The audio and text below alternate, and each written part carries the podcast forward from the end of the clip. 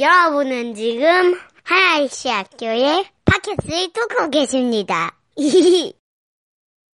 제가 자주 말씀드리지만은 어, 사랑에는 여러 가지 감정이 있는데 내가 누구를 어, 사랑한다라고 했을 때 그 반대를 우리는 미움이라고 생각하는 경우가 많이 있습니다. 그런데 제가 말씀드린 것처럼 사랑의 반대는 미움이 아니라 사랑의 반대는 무관심이라는 말씀을 예전에 드린 적이 있습니다. 아마 사랑의 반대는 무관심이라는 것을 여기 많은 분들이 아마 경험적으로 알 겁니다. 경험적으로, 실전적으로 누구에게 무관심하다, 배우자에게 무관심하다라는 것이 얼마나 큰 아픔이라는 것을 압니다. 어, 꼭 사랑의 반대가 무관심 혹은 사랑의 다른 모습이 미움이다. 미움만 그런 것이 아니라 우리는 우리가 느끼건 느끼지 못하건 간에 사랑의 여러 가지 다른 모습들 혹은 사랑의 여러 가지 다른 감정들을 경험하면서 살아갑니다. 미움이 사랑의 다른 모습이라면 우리는 어떤 때는 누군가에 대해서 섭섭함을 느끼기도 하고 어떤 때는 실망감을 느끼기도 하고 분노나 질투나 뭐 이런 감정들을 느끼곤 하는데 그 모든 것들이 내가 그 사람을 사랑하기 때문에 나오는 감정일 때가 많다라는 것을 또한 여러분들이 잘 알 것이라고 생각을 합니다. 여러분, 그렇게 사랑을 표현하는 여러 가지 표현의 모습들, 사랑을 표현하는 여러 가지 마음들 가운데 그 중에 하나는 오늘 우리가 읽은 본문에 등장하는 그런 단어입니다. 그 단어는 뭐냐 하면 바로 21절에 나오는 단어입니다. 21절에 보니까는 예수께서 이 말씀을 하시고 나서 마음이 괴로우셔서 그렇게 말씀하십니다. 마음이 괴로우셨다고 합니다. 예수님께서 21절에서 마음이 괴롭다고 하실 뿐만 아니라 그 앞에서도 이미 한번 말씀하셨습니다. 12장 27절에 보니까는 하늘의 미랄이 땅에 떨어져야 많은 열매를 맺는다라고 말씀하신 다음에 바로 그 말씀을 하신 다음에 지금 내 마음이 괴롭다라고 그렇게 말씀하십니다. 하늘의 미랄이 땅에 떨어져야 열매를 맺는다. 그런데 이 말을 하는 너희를 너무 사랑하지만 그러나 이 말을 하는 내 마음이 너무 괴롭다. 그리고 오늘 본문에서도 내 마음이 너무 괴롭다라고 말씀하십니다. 오늘 21절에서 예수님께서 내 마음이 괴롭다라고 하신 말씀은 어떤 말씀을 하신 다음에 예수님이 괴롭다고 하신 걸까요? 네, 바로 그 앞에 나오죠. 그 앞에 보니까는 18절에 18절 마지막이죠. 내 빵을 먹는 자가 나를 배반하였다. 내 빵을 먹는 자가 나를 배반할 것이다. 그 얘기를 하신 다음에 나는 내 마음이 괴롭다라고 말씀하시는 겁니다. 다시 말해서 예수님께서 마음이 괴로우셨다라고 하는 그 이유는 이제 조금 멀리 보면 제가 지난주에 13장부터가 영광의 책이라고 말씀드렸죠. 조금 멀리 보면 예수 그리스도께서 스스로 자신이 십자가에 달려 돌아가실 것이 마음이 괴로운 이유이시기도 하지만 그러나 지금 당장 예수님께서 마음이 괴로우신 이유는 그것은 바로 자신이 믿었던 제자로부터 배신당할 것을 아시기 때문에 괴롭다고 보는 것이 맞는 것입니다. 여러분, 예수님을 배신할 사람은 바로 가련 유다입니다. 가련 유다는 예수님의 열두 제자 중에 한 사람이죠. 아니, 정확하게는 열두 사도 중에 한 사람입니다.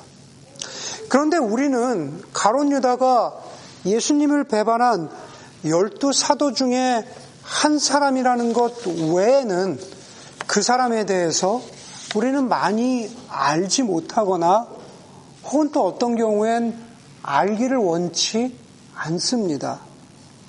예수님을 배반한 제자인데 우리가 그렇게 깊이 알아서 무엇할까라는 생각을 하는 거죠.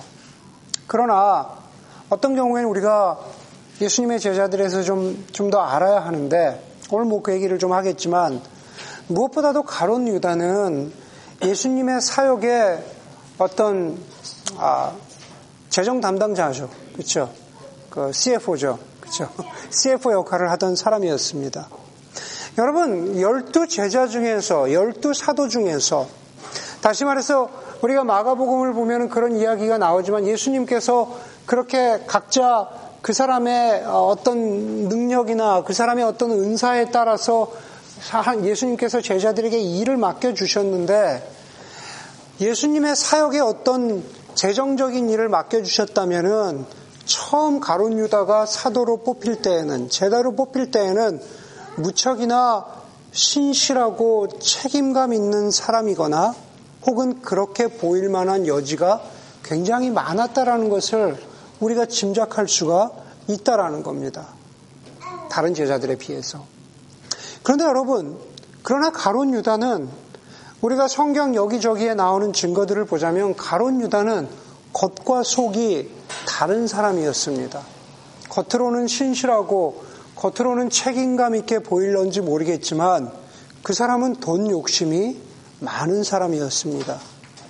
우리가 멀리 보지 않아도 지금 우리가 요한복음 13장을 보고 있는데 요한복음 12장의 한 사건을 보아도 그렇습니다. 요한복음 12장에 보면은 예수님께서 베다니에 계실 때에 마리아가 값비싼 향유를 가지고 와서 예수님의 그 향유로 예수님의 발을 닦는 그 장면이 나옵니다. 그런데 바로 그렇게 그 장면, 향유를 그렇게 사용한 다음에 나오는 가론 유다의 반응을 보면 우리가 가론 유다의 속마음을 좀 알 수가 있습니다. 가론 유다는 그, 그 마리아가 값비싼 향유를 예수님을 위해서 사용한 다음에 이렇게 말합니다. 이 향유를 300데나리온에 팔아서 가난한 사람들에게 주지 않고 왜 이렇게 낭비하는가? 가론 유다의 말입니다. 음. 이것을 팔아서 가난한 사람들에게 나누어 주었다라면 정말 얼마나 더 이 향유가 값어치, 값어치 있게 쓰일 수 있었을 텐데.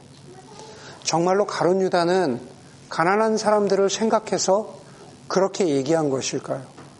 가난한 사람들을 정말로 마음에 두고 그렇게 긍휼한 마음을 가지고 그렇게 얘기한 것일까? 아닙니다. 요한복음 12장 6절에 보면은 바로 배단이 사건 이후에 그 가론 유다의 속마음과 행동을 성경은 이렇게 말합니다. 그가 이렇게 말한 것은 그렇죠? 그가 이렇게 말한 것은 가난한 사람들을 생각해서가 아니다. 그가 도둑이어서 가론 유다가 도둑이어서 돈자루를 맡아 가지고 있으면서 거기에 든 것을 훔쳐내곤 하였다 그랬습니다. 여러분 가론 유다는 재정 담당자인데 한 번이 아니라 재정을 맡은 이유로 예수님의 사역에 돈주머니를 맡은 이유로 기회가 될 때마다 그 주머니에서 거기서 돈자루를 맡아 가지고 있으면서 거기서 든 것을 정기적으로 훔쳐내곤 하였다. 자기의 뒷주머니를 찾다 라는 그런 말입니다. 네. 다시 말해서 가룟 유다가 겉으로는 이 향유를 300데나리온에 팔아서 가난한 사람들을 위해서 썼더라면 좋았을 텐데라고 겉으로 말하지만 속마음은 향유를 팔아서 300데나리온이 돈자루로 들어왔더라면 내가 거기서 얼마 또 훔쳐낼 수 있었을 텐데 라고 하는 가룟 유다의 속마음을 우리가 볼 수 있고 그것을 사도 요한이 썼던 것이죠. 자, 마태복음과 마가복음에 보면은 바로 요한복음은 아닙니다. 마태복음과 똑같은 사건을 기록한 마태복음과 마가복음을 보면은 바로 이 배단이 사건 이후에 가론 유다가 대제사장들과 의논해서 예수를 배신하고 예수를 팔아버릴 것을 그 대사, 대제사장들과 의논했다고 성경은 기록하고 있습니다. 여러분, 왜 가론 유다는 예수님을 배신했을까요? 여러분, 왜, 왜 가론 유다는 예수, 예수님을 배신했을까요? 자신의 물질에 대한 욕심 때문에 그럴 수도 있겠죠. 왜 가론 유다는 예수님을 배신했을까요? 예수님이 대단한 하나님의 나라를 이루고 자기가 거기서 높은 자리를 차지하면 다른 사람들의 욕심과는 좀 다를지 모르지만 나는 재산을 많이 모을 수 있겠다라고 생각했는데 그렇게 될 것 같지 않으니까 그 실망과 좌절 때문에 예수님을 배신했을까요? 아마 그럴 수도 있을 겁니다. 그런데 여러분, 왜 가론 유다가 예수님을 배신했을까? 우리가 분명히 성경을 보면서 분명히 잊지 말아야 하는 것은 예수님이 예수님을 배신했던 가론 유다의 그 이유 중에 하나는 바로 그 가론 유다의 영적인 상태 때문에 그렇습니다. spiritual condition, 영적인 상태가 처음부터 건강하지 못했습니다. 여러분, 요한복음 6장 64절에 보면은 예수님께서 가론 유다의 영적인 상태를 말씀하시는 장면이 있습니다. 6장 64절은 6장은 제가 늘상 강조하지만 오병이어의 사건이 있은 후에 그 뒤에 생명의 떡이신 예수님 자신에 대해서 말씀하고 있는 장면이죠. 그런데 그 장면에서 예수님께서 뭐라고 말씀하시냐면 그러나 너희 가운데 제자들 너희 가운데 믿지 않는 사람들이 있다. 처음부터 예수께서는 믿지 않는 사람이 누구이며 예수께서는 처음부터 믿지 않는 사람이 누구이며 자기를 넘겨줄 사람이 누구인지를 알고 계셨던 것이다. 라고 사도 요한의 입을 빌어서 말씀하고 계시는 겁니다. 6장 70절에서도 같은 6장, 6장 70절에서도 똑같은 말을 하고 있어요. 예수께서 제자들에게 대답하셨다. 내가 너희 열두를 택하지 않았느냐? 그러나, 그러나 너희 가운데 하나는 악마다. 너희 가운데 하나는 악마다. 그렇게 말씀하십니다. 여러분, 가론 유다는 처음부터 믿음이 없었습니다. 가론 유다는 처음부터 영적인 상태가 엉망이었습니다. 가론 유다는 처음부터 진실되게 예수를 따르고자 하는 마음이 없었던 겁니다. 비록 다른 제자들은 업앤다운이 있기는 했지만 성경을 통해서 보여지는 가론 유다는 처음부터 진실되게 예수를 주로 따르고자 하는 그 마음이 없었던 겁니다. 그런 가론 유다를 예수님께서 오늘까지 데리고 오셨고 이제 정말로 가론 유다는 예수를 팔아 넘기려고 합니다. 그런 가론 유다를 보면서 내 빵을 먹는 자가 나를 팔아버릴 것이다. 그런 가론 유다를 보면서 오늘 21절 비록 그런 그런 가론 유다에서도 예수님 입장에서는 내가 택한 내가 사랑하는 사람인데 그그 그 가론 유다가 이제 나를 팔 것이라는 것을 보면서 예수님의 마음이 괴로우셨다. 네.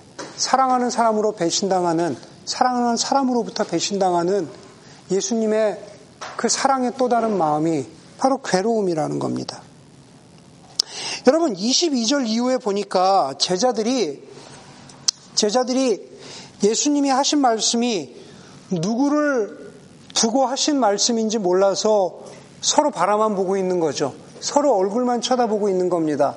그렇죠? 21절 뒷부분에서 너희 가운데 한 사람이 나를 팔아 넘길 것이다 그랬고 22절에서는 누군지 몰라서 예, 약간 마피아 같은 거죠.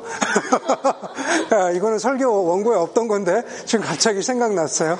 약간 마피아 게임 같은 거예요. 서로 누구인지를 몰라서 서로를 지금 이렇게 쳐다보고 있는 겁니다. 지금 왜냐면은 이게 중요해요. 우리가 이 본문을 보면서 굉장히 오해하게 되는 부분이 있거든요. 서로 얼굴을 쳐다보고 있는데 어, 쳐다보고 있는데 24절에 보니까는 시몬 베드로가 시몬 베드로가 예수의 사랑하는 제자, 예수의 사랑하는 제자는 대개 사도 요한을 가리킵니다. 이 사도 어, 저 요한복음을 쓴 사도 요한을 가리키는데 시몬 베드로가 사도 요한에게 예수의 품에 기대어 있었던 그 예수의 사랑하시는 제자에게 고갯짓을 하는 거죠. 성경에 그렇게 나와 있잖아요. 그에게 고갯짓을 하면서 야 네가 좀 물어봐. 대개 사도 요한이 사도 요한이 그 제자들 중에서 가장 오래 살았어요. 가장 오래 살았다 그래요. 다른 제자들은 다 순교당하고 죽잖아요. 베드로도 그렇고 야고보도 그렇고 다 죽는데 사도 요한은 요한계시록을 쓸 때까지 끝까지 남아 있습니다. 그래서 보통 성경의 그 학자들이 이야기하기를 이 사도 요한 사랑하시는 이 제자를 이야기할 때 굉장히 좀 다른 제자들에 비해서 어렸다 그래요. 레이 티네이저, 뭐 18세, 17세 그 정도 됐다 그래요. 그러니까 이제 베드로가 보기에 어리니까 야 네가 좀 물어봐. 지금 그 장면이죠. 고개 찢하면서 야 네가 예수님께 물어봐. 누가 우리 중에서 얼굴만 바라보고 있는데 누가 예수님을 팔 사람인지 너희가 좀 물어봐라. 네가 좀 물어봐라. 그래 그럽니다. 그랬더니만은 그랬더니만은 어, 그 제자가 요한이 물어봅니다. 주님, 그가 누굽니까? 예수님을 팔 사람, 주님, 주님을 팔 사람이 누굽니까? 라고 25절에 물어봅니다. 그런데 우리가 20, 지금부터 잘 봐야 돼요. 26절, 27절, 28절을 잘 봐야 됩니다. 지금까지, 아니, 장면을 보면은 지금까지 너무 자연스럽잖아요. 모르는데 물어보라 그래서 물어봤어요. 그랬더니 예수님의 행동이 26절에서 그가 예수께서 대답하셨다. 내가 이 빵 조각을 적셔서 주는 사람이 바로 그 사람이다. 그리고 그 빵 조각을 적셔서 시몬 가룟의 아들 유다에게 주셨다. 그럽니다. 그리고 27절에 가룟 유다가 빵 조각을 받자 사탄이 그에게 들어갔고 그때 예수께서 가룟 유다에게 말하, 기를 가서 내가 할 일을 해라 라고 그렇게 말씀하십니다. 그러고 나서 28절에 보니까 거기에 앉아 있는 사람들 가운데는 아무도 예수께서 그에게 가론 유다에게 무슨 뜻으로 그런 말씀을 하셨는지를 알지 못하였다라고 그렇게 말합니다. 여러분 여기서 중요한 거는 빵 조각입니다. 오늘 설교에서 중요한 거는 빵 조각이 중요합니다. 여러분 그 당시에 빵 조각을 적셔서 주는 것은 사랑의 표시이고 환대의 표시인 거죠. 그렇죠. 네. 제가 여러분들에게 빵을 준다면 사랑과 환대의 표시라는 겁니다. 여러분, 12장에서부터 계속 이어지는 이 식사 자리에서 한번 곰곰이 생각해 보십시오.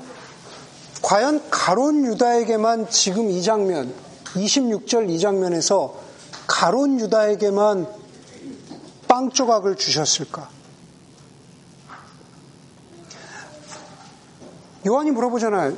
누가 예수님을 팝니까? 그렇지만 여기서 내가 빵 조각을 적셔주는 이 사람이 바로 그 사람이다. 그러고 나서 가론 유다에게 빵 조각을 적셔서 주셨어요. 그러면 바보가 아닌 인상엔 논리적으로 어떻게 해야 됩니까? 이 사람이구나. 그렇죠? 서로 고개만 쳐다보고 있다가 그렇잖아요. 어, 얘가 마피아야.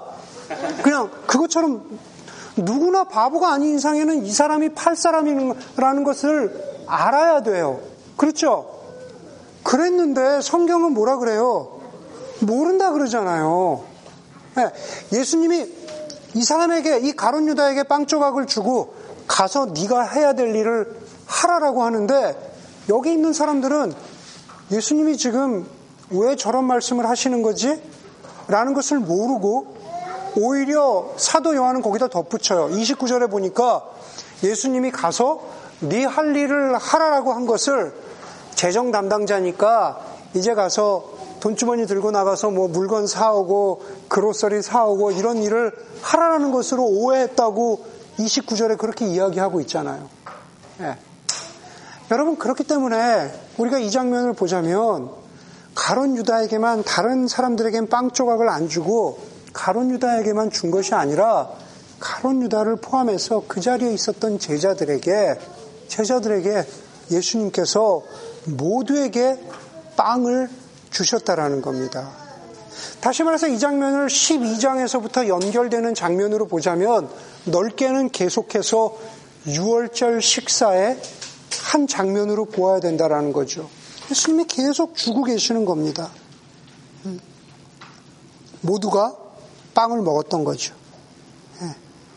바로 예수님이 모두에게 빵을 주셨다라는 것으로 보아야만 27점, 27절 다음에 나오는 구절들이 다시 말해서 그 제자들의 반응이 예, 우리가 이해가 된다라는 겁니다. 예, 이해가 된다라는 거죠. 결론적으로 모든 제자들에게 빵을 주셨다. 그런데 27절에 가론 유다는 가론 유다는 그가 빵 조각을 받자마자 사탄이 그에게 들어갔다 그럽니다. 빵 조각을 받자마자 사탄이 그에게 들어갔다. 여러분 조금만 주의 있게 지난주에 본문을 기억한다면 13장 2절에 이렇게 말하고 있어요. 저녁을 먹을 때 바로 같은 장면입니다. 저녁을 먹을 때 악마가 이미 시몬 가룟의 유다의 마음 속에 예수를 팔아넘길 생각을 불어넣었다. 그렇죠? 예수를 팔아넘길 생각을 하던 가론 유다는 이제 그 결심을 하는 거죠. 여러분 원래 사탄의 뜻이 원래 뜻이 뭔지 아십니까? 사탄 히브리어로 사탄은 고발자라는 뜻이에요. 고발자. 누구를 고발하는 거죠. 자꾸 고발하는 겁니다. 그게 고발자입니다. 우리가 어, 곧 요한복음 14장에 가서 우리가 그 어떤 그 뭐 성령 혹은 어, 그렇지 않은 사탄 이런 것에 대해서 한번 공부할 기회가 있, 겠지만 사탄의 사탄의 영적인 악한 세력의 가장 큰 전략이 뭡니까? 네. 마, 우리를 힘들게 하는 사탄의 가장 큰 전략이 뭐예요? 성경은 거짓말이라 그래요. 자꾸 고발하는 거예요. 어, 치유자에게 넌 별거 아니야. 어, 너는 그렇게 살아가지고 어떻게 하겠어? 너 그래가지고 크리스천이라고 할 수 있겠어? 자꾸 고발하는 거죠. 고발하는 거예요. 뭘로요? 진짜가 아닌 내용으로, 거짓말로. 네. 네 인생은 아무것도 아니야. 오늘 여기서도 사람, 사탄이, 사탄이 가론 유다의 마음에 들어가서, 예, 바로 그 가론 유다의 마음에 예, 예수를 팔라고 그렇게 설득하고 그렇게 넘겨주는 그런 장면이 되는 겁니다. 여러분, 단순한 고발이 아니라 가론 유다는 이제 이 장면에서 실제로 결심을 하고 30절에 보니까는 떡을 먹어서 받아 먹은 다음에 실제로 가론 유다는 밖으로 나가죠. 밖으로 나간 다음에 가론 유다가 13장 30절에서 밖으로 나간 다음에 13장, 14장, 15장, 16장, 17장 굉장히 길어 보이지만은 그날 저녁 한 저녁에 예수님께서 중요한 말씀들을 가르침들을 하고 있는 그 한 저녁의 장면이 끝나고 나서 나갔던 가론 유다가 18장에 보니까는 로마 군인들과 제 대제사장의 경비병들을 데리고 예수를 잡으러 왔다라고 성경은 말하고 있어요. 13장 30절에 나가고 찹으로 돌아옵니다. 가론 유다는 사탄이라고 하는 어둠의 권세의 앞잡이가 되어서 그것을 실행에 옮기고 있는 거죠.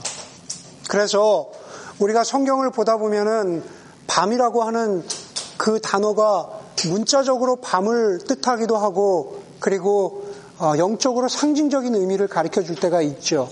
그런데 그 대표적인 것들 중에 하나가 오늘 13장 30절입니다. 마치 니고데모가 밤에 예수님을 찾아오는 것처럼.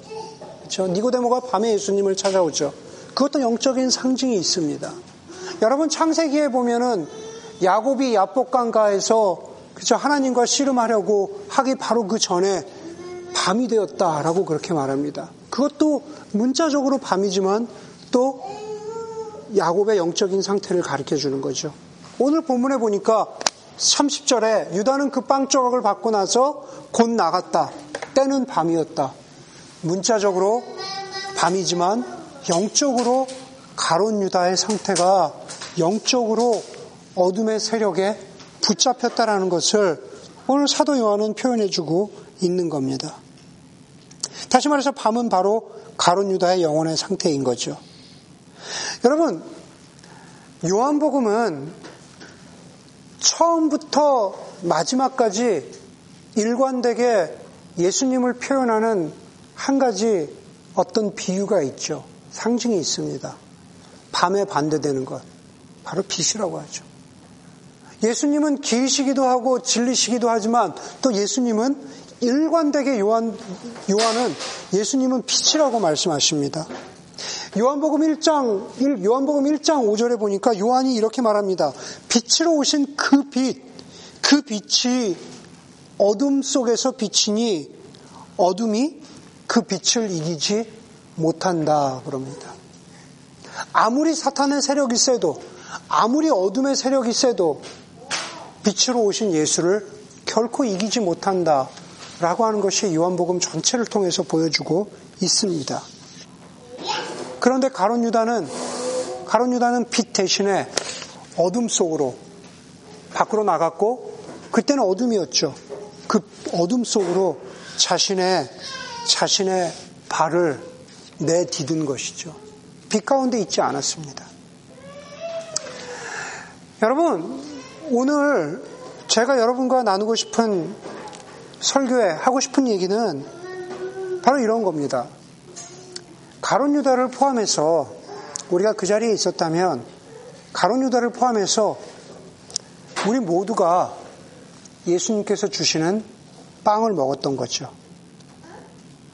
예수님이 자신을 찢어서 우리를 구원하시기 위해 주신 자신의 몸인 거죠. 그래서 그것은 상징적으로 생명의 떡, 생명의 빵이라는 사실을 우리가 알고 있습니다. 그런데 가론 유다는 가론 유다가 먹 가론 유다만 먹은 게 아니에요. 가론 유다는 그 생명의 빵, 사랑의 빵, 관심의 빵, 구원의 빵, 그것을 먹고도 무엇 때문에요? 빵 때문에, 돈에 대한 욕심 때문에, 자신의 이기심 때문에 예수를 팔았습니다. 여러분, 저는 가론 유다가 아니라 그 자리에 있었던, 바로 오늘 본문에 그 자리에 있었던 누구라도 가론 유다처럼 예수를 배신할 수 있었다고 봅니다. 실제로 배신했죠. 정도의 차이는 있지만 뭐 예수를 예수님을 세 번 부인하기도 하고 예, 모두들 예수님이 잡히자 달아나 버리고 다 예수님을 배신했습니다. 가론 유다만 그렇게 욕 먹고 가론 유다만 그렇게 손가락질 당하기에는 그 제자들이라고 해서 아니 우리라고 해서 그렇게 나은 사람들이 아니라는 겁니다. 가론 유다만 손가락질 하기에는 저나 여러분이나 우리의 영적인 상태가 그래 나는 예수님을 배신하지 않아. 그래 나는 영적으로 건강해. 그래 나는 어떤 고난과 시험이라도 견딜 수 있어. 그렇게 말할 수 없다라는 겁니다. 우리는 가론 유다처럼 혹은 곧 이어서 예수님을 부인한 베드로처럼 혹은 다른 제자들처럼 약하고 부서지기 쉬운 바로 그런 존재들입니다.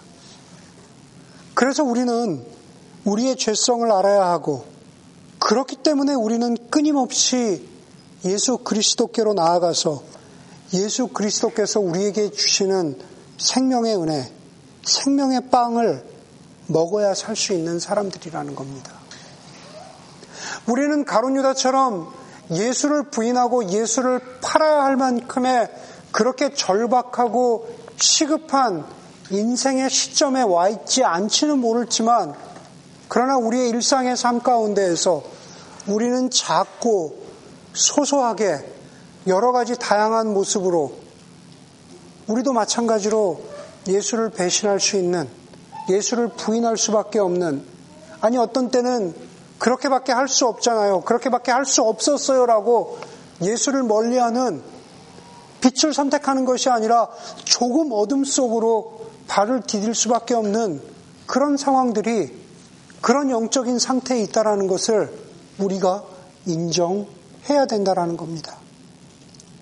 그렇지 않다면, 그렇지 않다면 우리의 영적인 상태가 그렇게 약하고 부서질 수 있는 것이라는 것을 인정하지 않는다면 우리도 가론 유다처럼 정말로 깜깜한 어둠 속으로 우리의 발을 정말로 내디딜 수 있기 때문에 바로 이런 말씀을 드리는 겁니다.